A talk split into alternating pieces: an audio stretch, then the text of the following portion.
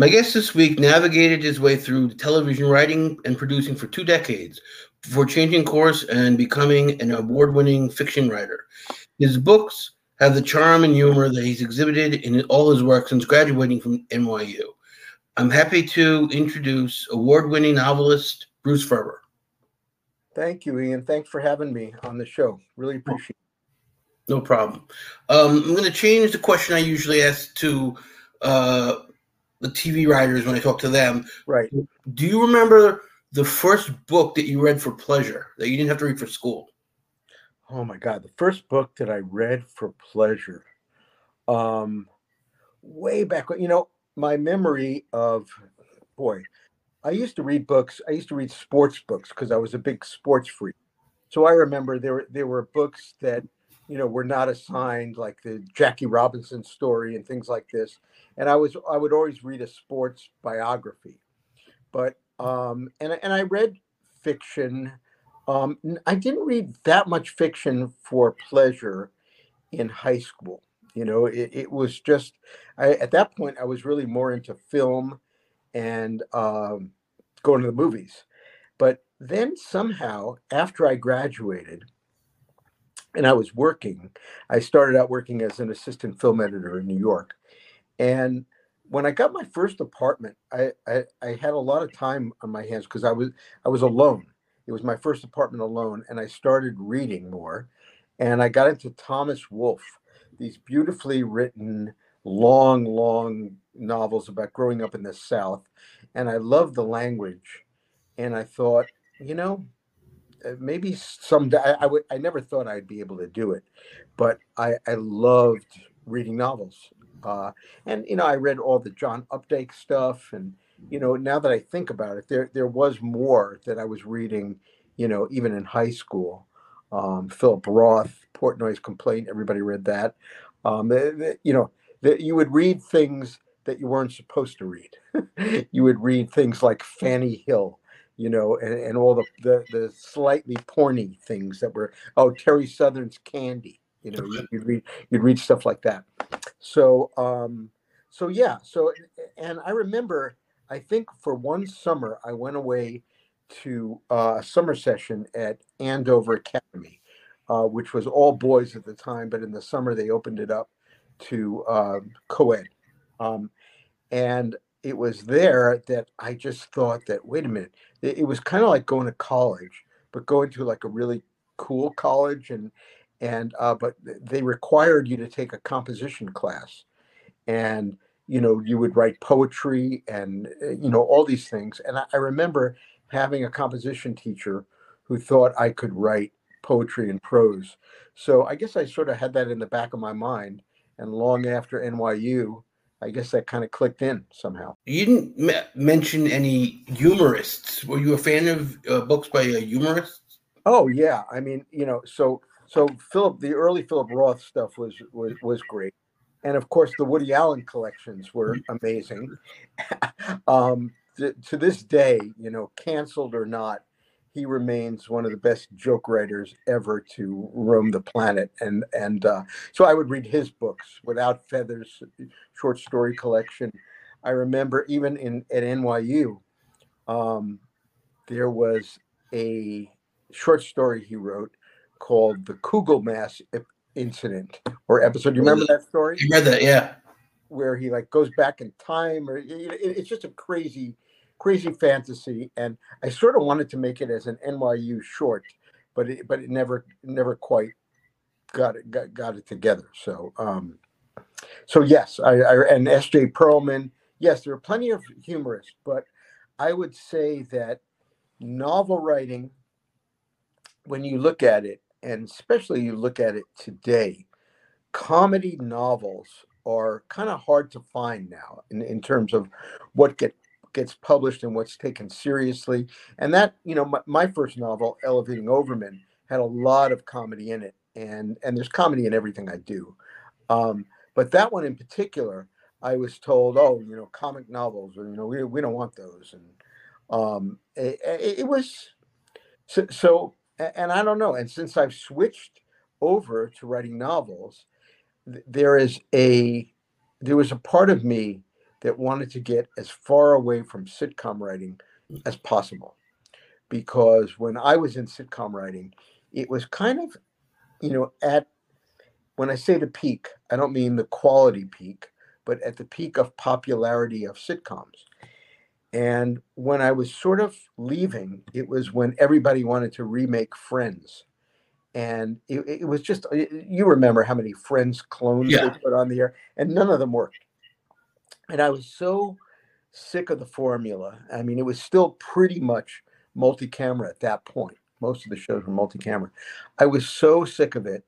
And I, I just wanted to try something new. And I, and I wanted to try things that you couldn't do in half hour television. And the novel was a place that I got to do that. And, um, and, and that's really been rewarding for me. You have a book that came out in June of 2022, I Buried Paul. Yes. And I read that you got the idea for this when you went back to Long Island and saw somebody you were in high school with in a Beatles tribute band.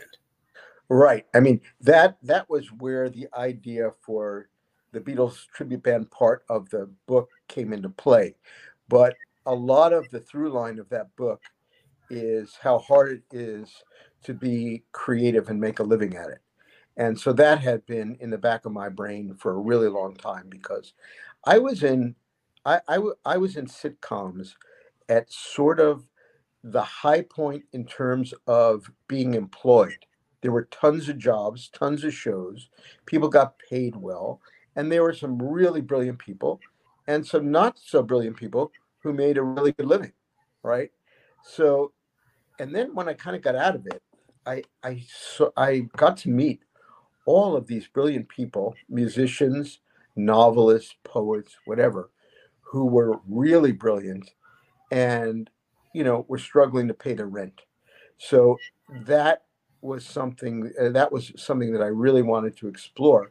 Just how many people there are out there who are so good at what they do, and it's still so hard for them. And how do they how do they deal with it? Because what what it was really about was if you're a creative person, if you're an artist at some level, you can't not do it. You have to do it. And there are you know there are people who they can do uh, community theater and have their straight jobs and God knows to to make it as a writer, you have to, or an actor especially, you have to have a straight job before you can get into, you know, the creative field if you're lucky enough to get in there. Um, but so I wanted to explore that whole um, phenomenon of the artist who can't not create, even if it means making a meager living at it. I wonder where does that leave session musicians because they make decent livings.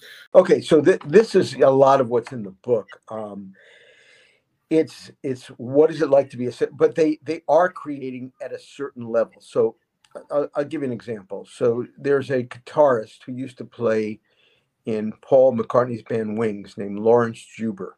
Laurence Juber is probably the best acoustic guitarist I've ever heard in my life.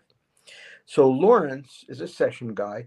I met him because he was in our home improvement band slash orchestra when we would score the episodes. He was the guitarist. So he's done plenty of session work, and now he plays, you know, gigs on his own. But again, he doesn't write. He plays Beatles covers on acoustic guitar better than anybody. So is he creating? Yeah, he's creating. He's creating his own vision of that song. And when you're in the studio, stuff happens in that studio that can make or break a record. You know, um, somebody will come up with a bass line or a piano part um, that will make the song a hit. So, yeah, those guys feel very lucky and they feel like they are creating. You know, it, it's the session musician who's really talented, but, you know, has to take a second job at a Subway sandwich shop that is the guy who's really, really not happy. Yeah, because I've I've talked to people who saw you know um, CDs in the in the discount bins at, at, at stores, and then they'll look at the go, oh god, this is hor- horrible album, and they'll look and go, oh, I played on that. yep, yep, it's So- true. You know, the session guys they play on so much stuff. You know, and if they're they're called into the studio for one session for two hours, and twenty years later You know, they're not. They may not remember that they did that. Well, I, you know, I can remember every sitcom I ever wrote for. Every sitcom, and, and there were plenty of bad ones too. By the way, when you're starting out, you take what you can get. Mm. Um, so yeah, there there were plenty, and um, yeah, I, I I never forgot. You know, it. I guess I felt really lucky to be in the game to begin with, and when you're sort of navigating all those crappy shows and and you know now honestly i don't think there there are fewer comedies to begin with and the ones that survive are better you know you, you're they're not better than cheers or taxi but they're better than the crappy ones that used to be on the air before Yes. Yeah. you know you know because there's so much competition you can't survive if it's just i mean there were shows that used to be on the air you know and they'd last a couple of seasons they were just awful and because people would watch anything you only had a, three networks and you just turned it on it was background noise but as long as the tvs were on they were rigged. you know For me, Alice is an example of that. right Like, Right. did they just have to c- cancel it? So you mentioned uh, elevating Oberman. So do you think I should get LASIK surgery? do i think you should get lasik surgery um i i haven't had lasik surgery but I noticed that. but if you want to have superpowers yeah Okay. because because that was uh, that that was the whole theme of that book. The theme of that book was of a guy who is unhappy with his life, and he's 50 years old. He wants to change, uh, change things up. He's divorced. His kids don't talk to him. He's working as a car salesman, and he just wants to change his life. And the setup for that book is one day he goes to the mailbox and he pulls out the penny saver, that throwaway, and there's an ad for a LASIK surgery, you know, change your life, $250 an eye. And he figures, well, you know what? If I'm going to start changing my life, I've been wearing glasses my whole life, maybe there's a way to do it. So he does the LASIK surgery and it does change his life in, in, in small ways and big ways. So, It's a very interesting idea. Just a small change in somebody's life leading to almost a butterfly effect on how they live. Yeah, I mean, th- there's uh, what I say about the book is that after he after he has the surgery, he doesn't just see better; he sees differently. He sees the world differently. So that so that that was that you know idea. And after you wrote that book, they asked you to speak at uh, Erma Bombeck conference. Yeah, I, I, got and then you know I kind of went on tour with the book, did you know a bunch of book events, and um, the Jewish Book Council sent me like in different venues on in the country, you know, with that book, um, which was funny because the book is sort of, it's sort of like R. I wouldn't say soft X rated, but hard R. so I, so I'm, you know, also Erma Bombeck. That workshop is in Dayton, Ohio, and there was an old there was an old lady who bought the book and and was a little offended by what she read. Um, but you know that's that's the way it goes, right? And yeah, and, and then you wrote Cascade Falls, and I saw a video of you reading from the book. And Uh-huh. my parents live in one of those communities now in South Carolina for over 55. Right. Yeah, and th- this came from my experience. My in-laws had bought one of these places in Phoenix. It's exactly as described in the book. That it was out in the boonies back then, uh, where it was, and it was they plunked it down right in the middle of all these dairy farms. So around five o'clock in the evening, the smell from the dairy farms, the cow piss or whatever the hell it was, would come wafting over and so you know you you just bought your brand new home in paradise and that's what you got got for your money. So i would go there year after year with my wife to visit. And you know i said i, I got to get there's comedy here. I got to get some something out of this. And and i did. So that was Was good. it, was it Sun City? what's that? Was it called Sun City? No, it was called Sun Lake. So Sun Lakes, that was the model for Cascade Falls because, you know, both both communities named after water in a place that has none. Right. And in Cascade Falls, all the streets are named like Ocean Way, Marina Drive, and there's nothing there.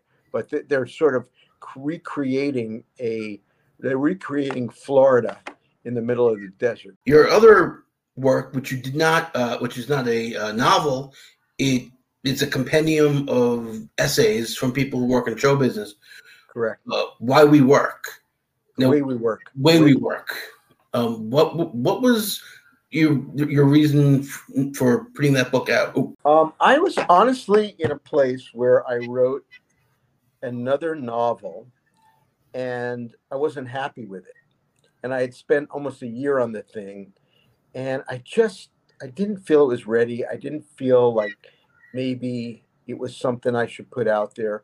It was a novel from a woman's point of view that I had never done before, and and, and I just you know, it, it was a good effort and a good experiment for me, but I just didn't feel it was happening. I didn't know how to fix it. And I just put it aside and I said, I'm going to do a nonfiction book about my other job, what I did for all those years and being in show business. And I'm going to talk to all the people I know and find people I don't know and really put out something that is an overview of what it's like to work in the business. So um, so that's what I did, and it, it, it was it was a really good experience for me, you know, to kind of talk to all these people, to assemble, you know, the list, and I tried to get people at the top and people at the bottom, um, and I got to tell my own experience, which I I had never done, you know, through fiction. So so I kind of laid it all out there, and, and it was it was a, it was a great project for me. Yeah, I had uh, Billy Van Zandt on, and I read. I have his book as well, and I guess a small part of that it was in your book. Yes, Billy and I worked together, um, and many many years ago, Billy had sent me a version of that book, which I, I really liked. But he told me that he couldn't put it out because he had named so many names that his lawyer said you can't put it out. So when I was assembling the way we work, I remembered his Lucy uh, chapter, and I thought I would love to have this in my book. And so he said, "Sure." And then that got him thinking. He said, "Bruce, you know," I, I said, "What?" I asked him, "What's happening with your book?" He said, "Nothing," because the lawyer said, um, "I can't publish it because all these names." And I told him, Billy, it's so good. Take out the names and and get it out there, which he did, and it it's terrific. And you know, so in a way, he lent me his little chapter, and I encouraged him to do the whole book, and it worked out great because you know we, we both got something really good out of it. And I understand Steven Van Zandt is a, was a fan of Cascade Falls. No, I buried Paul. I buried Paul. I buried. Yes, Steve Steve made it. It was so funny because I had lunch with Billy, and I said, "You know, you think your brother would like this?" And he said, "Well, I think he would love it, but if I send it to him, he might not read it because he, you know, I'm not a music guy, whatever it is." He said, "But give me a copy. I'll send it to him. We'll see what happens." So one morning, I get a text from Billy saying, "Your Stevens Book of the Week." on Twitter and, and Instagram and Facebook and and Sirius, you know, radio. So it was huge. It was huge that that he loved it. So it Springsteen, cool. Springsteen has a channel on Sirius, right? Oh, he has a bunch of channels. His main one is the Underground Garage. Um, that's that's his first one, and then he has one called Outlaw Country. That's a country station he's not on it himself, but he he runs it, right. and I think he got a third one too. You were younger, and you wanted you wanted to get into writing. It was film writing, though. Yeah, I started out because I went to NYU Film School, and everybody wanted to be a director like Martin Scorsese, and you know, everybody wanted to be a writer director.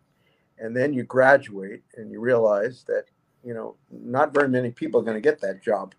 And you have to figure out well what am i going to do?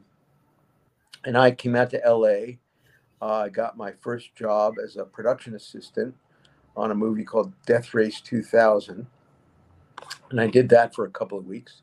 And then i started looking for assistant film editing jobs because i knew i could do it. And there were plenty of jobs. So I would just what I would do is I would take a job, would usually last around six months, and then after that show was over or movie, I would uh, go on unemployment insurance and and write. So I kind of used that as my what was then National Endowment Grant. You know, that was my version of that. And I'd write. And then when I ran out of money, I'd get another job. And this went on, you know, six months at a time for a couple of years. And then you wrote a spec script Yeah. for what show? It was for MASH. That's So in, in those days, you could get a job with one spec script. No longer. I mean, it's much tougher today in, in all respects. But um, so I wrote a spec script for MASH, and I my friends Howard Gewirtz and his then partner uh, all were going to NYU together, and Howard stopped working with that guy, and I started working with that guy, and then Howard was doing bosom buddies, and they invited us to do a script, and then we did another script, and after that, my uh, my late partner and I had, you know, we worked together for about six years or so. so Bosom Buddies was your first job, and then you did a uh, Laverne and Shirley episode. Yep. And that was freelance script. Yes, it was. In those days, they had such things. And was that Marc Sotkin there at that time? No, at that point, it was Arthur Silver was the guy. Okay. He had a long career. Yeah, and Arthur Silver was Garry Marshall's tennis coach, tennis pro. And Garry Marshall used to bring all his friends onto his shows. And, you know, if you thought they were funny in person, you just hire them and make them writers. House Calls was your first staff position, Yes, it was. Yeah. and that was that was uh, Lynn Redgrave. By the time I got there, it was Sharon Gless because they had a big to do at Universal. She wanted to be able to breastfeed on the set or something or whatever while she was shooting, um, and they wouldn't let her do it, and so they replaced her with Sharon Gless. So I did that for one year, and then um, Wayne Rogers, I think, demanded a ton of money for the next year, and they just canceled the show. Yeah, it was a precipice hit. It was like top twenty-five. we got some of we, we got I, I think they ran it after after mash was on because wayne rogers had been in mash Right. and i think it picked up some of that audience And then you did a show which you always love to talk about. I've in interviews, um, Star of the Family. Oh yeah that's my that's one of my uh, unbelievable uh, experiences. Um, and you know when you think about a premise for a show it was about it was brian dennehy as a firefighter and his buddies at the fire station. Uh, he was a widower and he had a dumb son and a daughter who wanted to be a country western singer. Right. Such a bizarre uh, combination of elements and the show didn't work at all. Brian was you know terrific actor for his whole career. Um, and uh, yeah it, it's you know the story that i tell is that um, the show wa- was so bad and and brian had done shakespeare uh, at yale and just all these impressive he had all these impressive credentials. And one day i i you know summoned up the guts to pull him aside and i asked him you know why are you doing this shit? And he looked me in the eye and he said bruce i bought a boat. And that was that was a good lesson in show business. But the good thing is you're it's not listed in your credits because those episodes for whatever reason on IMDb and Wikipedia they don't have episode titles. They you know they said 13 episodes are produced and the the uh, pilot was written by I forgot who wrote the pilot, but then none of the other writers or episodes are listed. So people don't we, we, we, we paid imdb a lot of money okay. You must because it's not there. So then, because when you said it, I was like doing research. I'm like, wait a second, that's not on his. Was great? You know, all the stuff from way back then. You know, the, IMDb slowly catches up with it. But there was another show that I worked on for years called Duet that they hadn't even listed that show for a long time because it I guess it wasn't out on on DVD or anything like that. And you know, that show lasted for four seasons or something. Yeah, and then it spinoff you were on for the, the fifth. Yeah. A show I actually like and have all the episodes of is Jennifer Slept Here.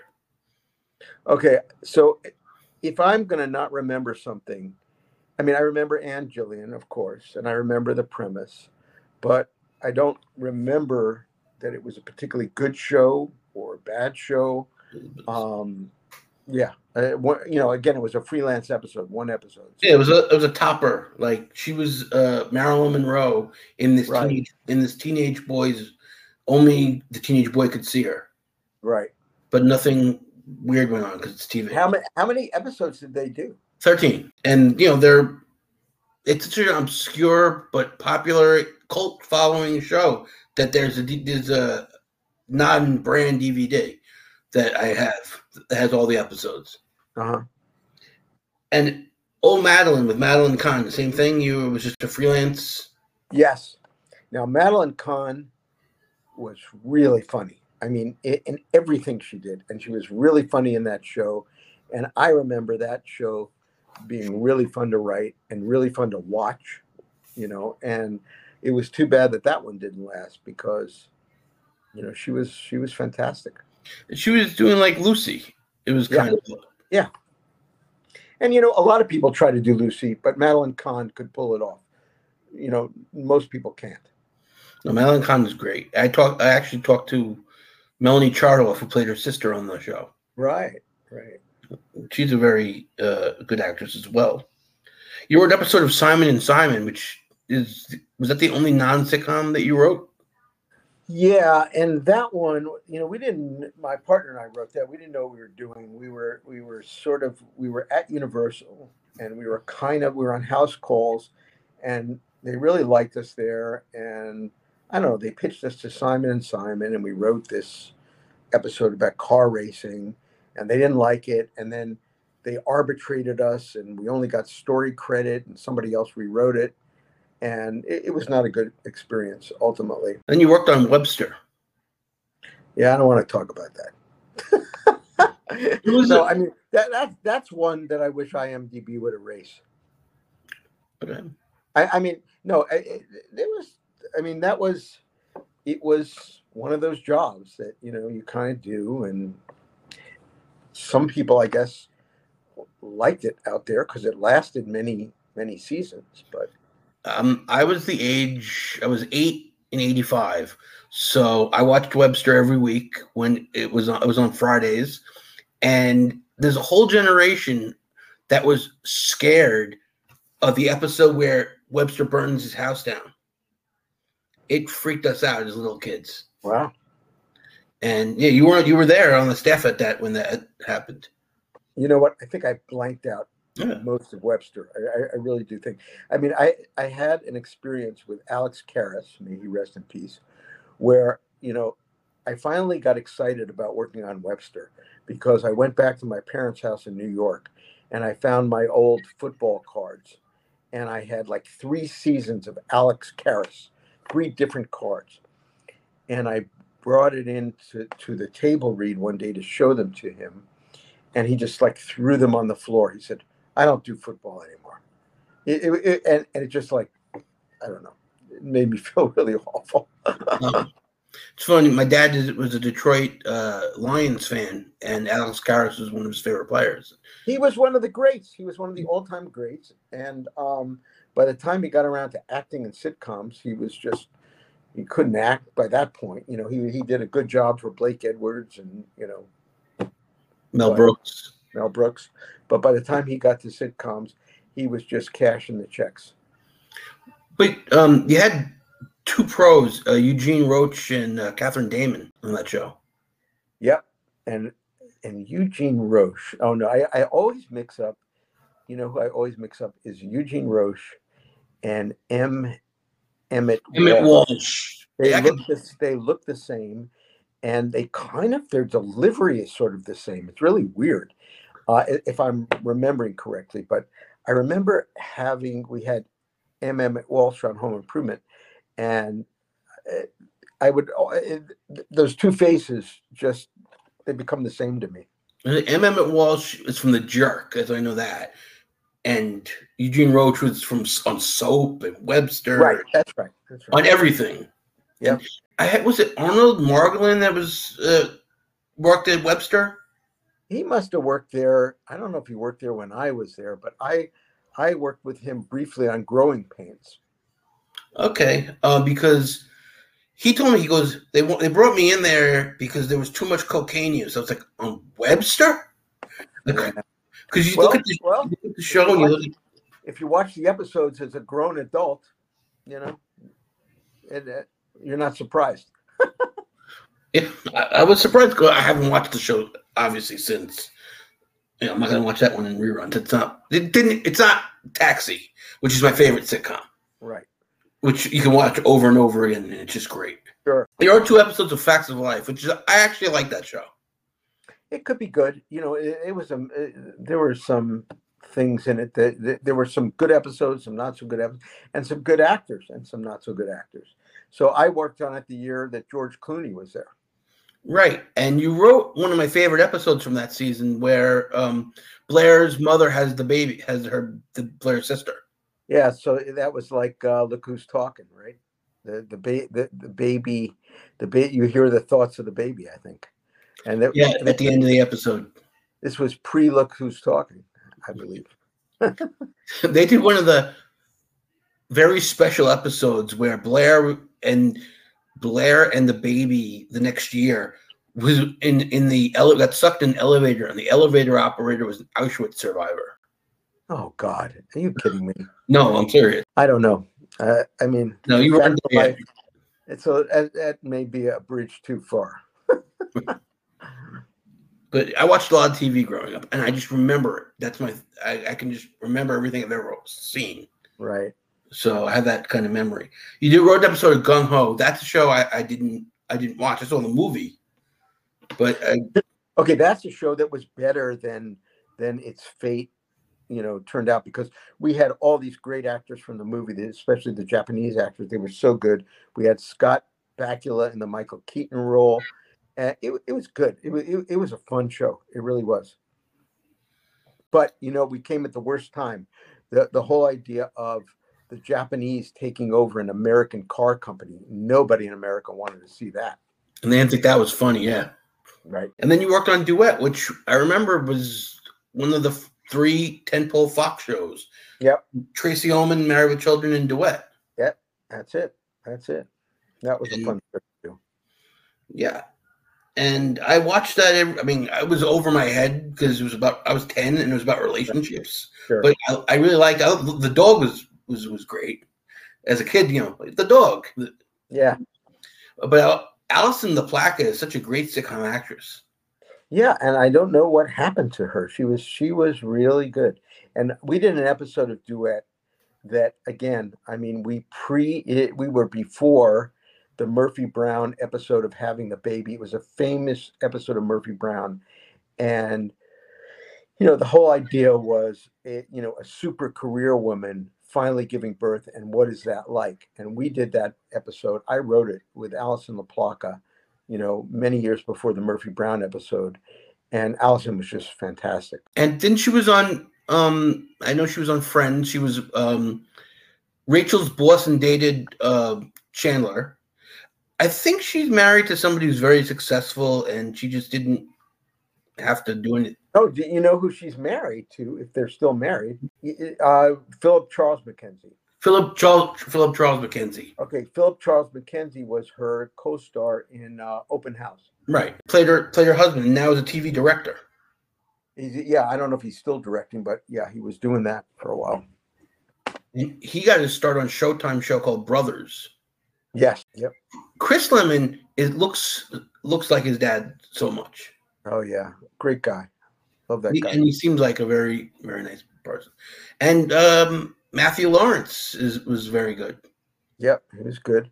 Chris Lemmon and I, you know, Chris is a great piano player, and he, I wrote some episodes where he was playing music in the episodes. So I would write the lyrics, Chris would write the music, and then he would get it published by BMI or ASCAP, and I would get seven cent royalties every now and then. It was really fun. When they went to open house, this young comedian comes on the show as a recep- receptionist. That's right. That's right. Ellen Um, DeGeneres. Yeah, she was really funny. Really funny. And I'm remembering they had a impressionist. Danny Gans, who died Danny- young, Yeah, it was yeah, late late forties. It was a Vegas. uh, something like that. It's terrible, but he was very talented. Seeing him all the time. Oh, he was on, on TV all the time doing stand up around that Right. time. When did you work on Growing Pains? I worked on there. Okay, so when I was on Facts of Life, I worked half a season on Facts of Life. My partner and I didn't get picked up for the back nine, and then even though we wrote two two episodes that they liked, I don't know what they what they were thinking, and then we got hired on Growing Pains by Neal Marlens, who created it, and then Neal Marlens got fired by Warner Brothers and everybody he hired got swept out with him. Arnold Margolin, us. Uh, so I was there for maybe half of half a season, something like that. Oh, so you didn't get an episode? Did you get an episode? No, uh, no, we, we didn't even get to write an episode. We we were we re- helped rewrite uh, uh, you know a bunch of episodes, but we never even got to write one. I think that was the first season of that show too. Yeah, First season, And then Neal Marlens created The Wonder Years. yes, That, that's a much better show. yes, but the one that made him most of the money was Growing Pains. And it was Stan Marshall and Dan Guntzelman were the ones who replaced him. Yeah, I, I later wound up sitting at a table with Dan Guntzelman at, at a wedding and told him that, oh, yeah, you're the guy who fired me without meeting me. It was fine. It always, I'm sure, like that's Hollywood. I'm sure. Yeah. Pe- People have been fired without. Then you did a show, and I I heard you talking about it. What uh, nurses? That Oh, yeah. That's where I met Billy Van Zandt. right, and you didn't have a good time there, and he didn't have a good time there, and I talked to Tom Reeder, and he didn't have a good time there. But then, so you guys left, and then they hired um, this guy Boyd Hale, who was a writer for Letterman, and Yeah. Mark Nutter, and they had a, they had a decent time there. The the second and third season. oh, You guys left and got a better place to work, apparently. Yeah, it was a terrible place to work. Yeah. And uh, I guess finally they got a group of people that they left alone and, and let them do their stuff and whatever. But yeah, Billy and I hated it.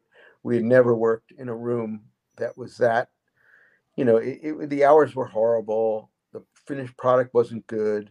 Um, you know, those guys may have had a better time there, but I doubt the show got a whole lot better. I, I'll have to say, you know, They added David Rasche and um, right, Loni Anderson, right, and got rid of um, Jeff Altman. right. Bob Underwood was the other. Yeah, Bob Underwood was the other person. Jeff Altman, Jeff Altman was one of the fun parts of going to work. He was out of his mind, crazy, but so funny and and such a nice guy. I enjoyed seeing him on the set. So And then you worked on Martin with also with Billy.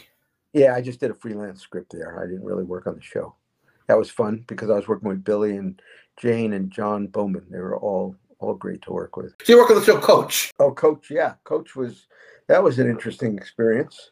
Uh, Craig Nelson was very, um, he was not easy, um, so talented, so funny, um, but you know, if he didn't like a script one week, he just uh, there was no fixing it. You threw it out and you started all over again. So there was a lot of that going on, and uh, a lot of late hours. But the difference between coach and nurses was we had Craig T. Nelson, we had Jerry Van Dyke, we had comedy, you know, and even if we were working till three in the morning, even if, you know, our, our wives were mad at us, we had something of quality there, you know, and that and that was valuable to me on on, on a lot of levels. Was Katherine Helmond on the show at that time? No, she was not. But also uh, Fig- Fagerbakke. Oh, Bill Fagerbakke. He's also fun. He's very yeah, and for twenty five SpongeBob. Yeah. Then he did Home Improvement. I've t- I've spoken to Carmen Finestra. Yeah. Oh yeah, Carmen's great. Yeah. Those guys. He was one of their creators, and uh, they hired me in the, the beginning of the third season. I worked on the show for six years, ran the show for the last three, and you know, throughout, um, just a total great experience. Had a lot of pros on that on that. We sure did. We sure did. I was going to say I just feel very lucky to have gotten on that show when I did, and you know, I just just had a blast. You were there with the um the cancer episode when they thought Right. the son and that so one of people's most popular, very special episode. What what were you? What was the sense of that episode in the writers' room? Or I think the the you know at that point Elliot Schoenman was running the show, and uh, I you know I forget the specific incident that propelled that episode, but somebody I don't know whether it was a cast member of somebody somebody had that experience with thyroid cancer or a scare, and and that's what you know propelled that whole episode. Like what happens to a family when you know they go through this and you know it, it was you know uh, normally i'm very skeptical of very special episodes but you know we had good enough people to pull it off i thought. And um, the episode was very very successful and you know people loved it. And it's not a very special episode that that anybody would be embarrassed about no, that's the thing, and I think it's because it's a family member. It's Yeah. not a best friend who you've never seen before. It's an actual somebody that you cared about for five seasons or whatever, whatever and season. that what you what you just said is a key you got to know th- these people for five seasons it's not going to work in season one but in season five when you're invested in these characters you know you can do it sometimes those things though sometimes those um very special episodes are very well mean meaning oh yeah. Because i talked to people from mr belvedere and they did a they did one where wesley's friend's friend gets aids from a blood transfusion. This was 1985 right. And they did it because they were friends they wrote the episode because one of the people was friends with paul michael glaser and um right of course. but the episode just plays with the laugh track and it just plays like yeah. The laugh track ruin so much so much. And you worked on sabrina the teenage witch? Yeah that was my really that my last you know producing gig um my, my, you know as the showrunner and stuff. And i did that for two seasons and that was awesome. Um some very funny people there caroline rhea. Um, everybody was really a joy to work with there. And the staff that i had was really fun and uh you know nobody took it that seriously in the beginning and i and i wondered could i do this show and enjoy it um because it didn't seem like it was my thing you know uh but they said they wanted to grow the show up send her to college and all this kind of thing and um i had kids that were approaching college age and i thought well you know what? This might be interesting uh and it really was fun i i, I really had a blast was there a show that you wished that you could have worked on Oh, there were many. Uh, I really wanted to work on Cheers. And early on, my late partner and I wrote an episode. Um, and we're, we were hoping to do what uh, Peter Casey and David Lee had done. Peter Casey and David Lee had been working on the Jeffersons, and they wrote a spec Cheers and got hired on Cheers. And then they went on to run Cheers, create Frasier. You know, they had an amazing career. So my partner and I wrote a spec episode of Cheers, and we were we really loved the episode, and and it was a great premise. Um, it was Norm and Vera have a baby, and the baby's like really ugly, and and nobody knows what to say, and um, and it was like the same thing. You know, you we never see the baby, right? But right but okay but like we never see Vera.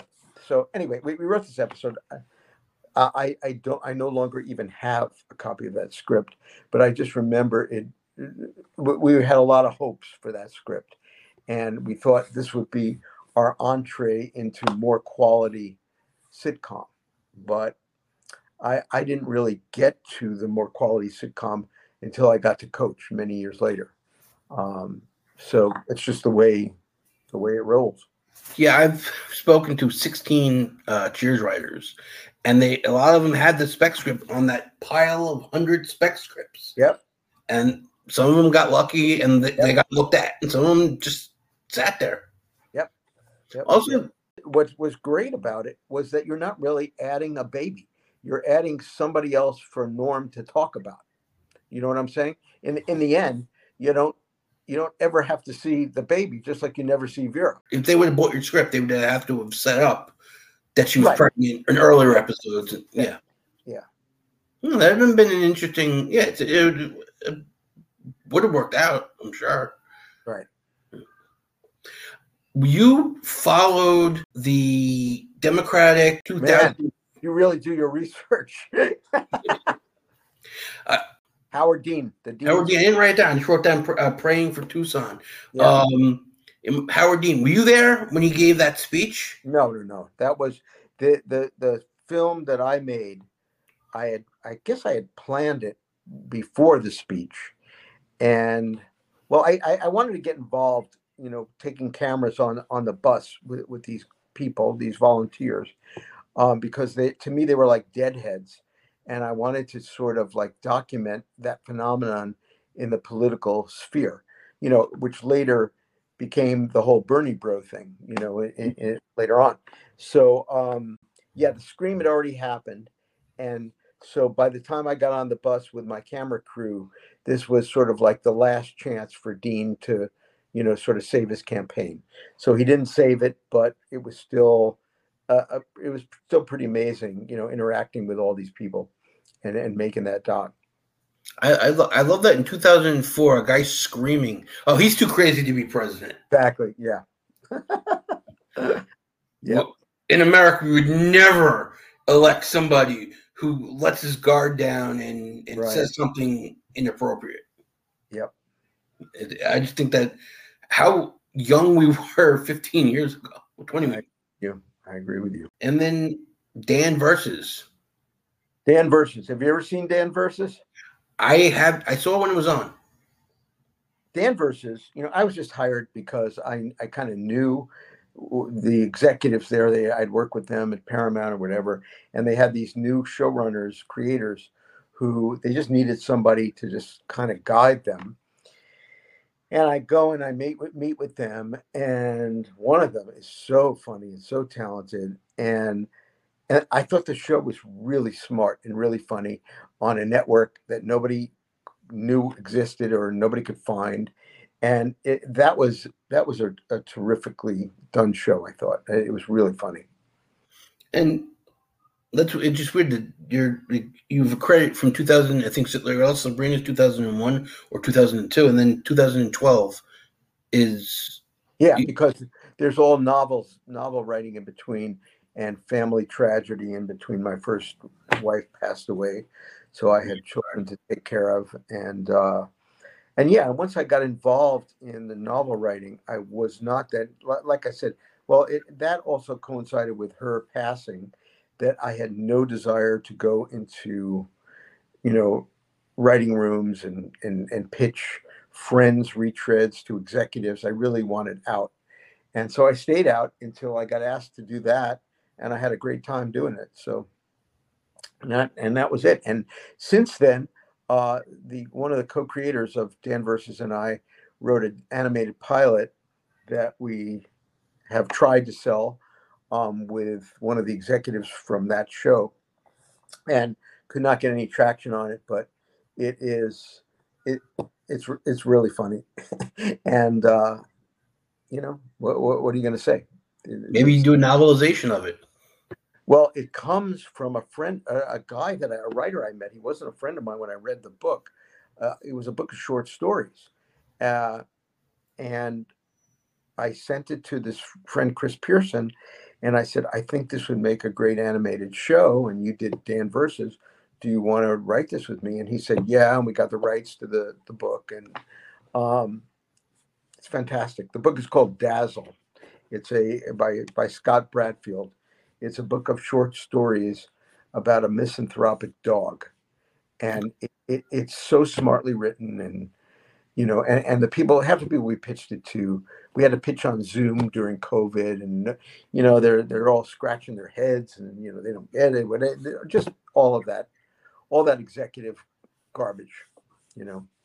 I don't think that we could have sold that show on zoom to anybody.